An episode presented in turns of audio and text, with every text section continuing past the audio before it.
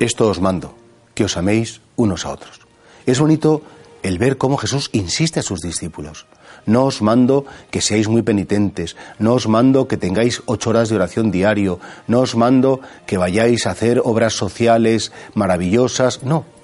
Os mando simplemente que os améis, que os améis unos a otros, que tengáis muy claro que ese amor no es tanto el sentimiento, que bien me caes, como me gustas, que bien lo paso contigo, sino que el amor es la decisión libre de entregar la vida, de hacer el bien, de acompañar, de padecer, de sentir, de vivir con la persona a la que hemos decidido amar. Y por tanto, creo que el termómetro de nuestra vida de fe es el termómetro también de nuestra caridad. ¿Cuánto quieres a los demás? ¿En qué se nota que los quieres? ¿En qué obras o en qué hechos se traduce tu amor por los demás?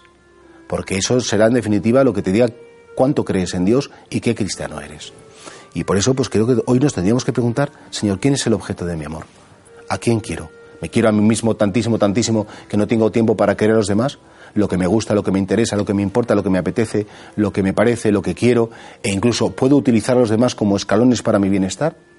O me preocupo, me vuelco, me importan, eh, cambia mi vida, pues las preocupaciones, los intereses y las necesidades de los demás.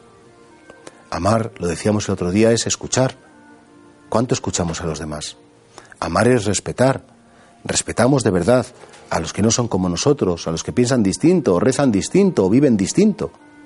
Pero sobre todo también perdonamos a aquellos que comparten nuestra vida con nosotros, porque a veces sí, amaros unos a otros, pero no se trata de que amemos al del otro continente, se trata de que amemos al que vive conmigo, al que comparte vida, al que comparte trabajo, al que comparte preocupaciones, diversiones.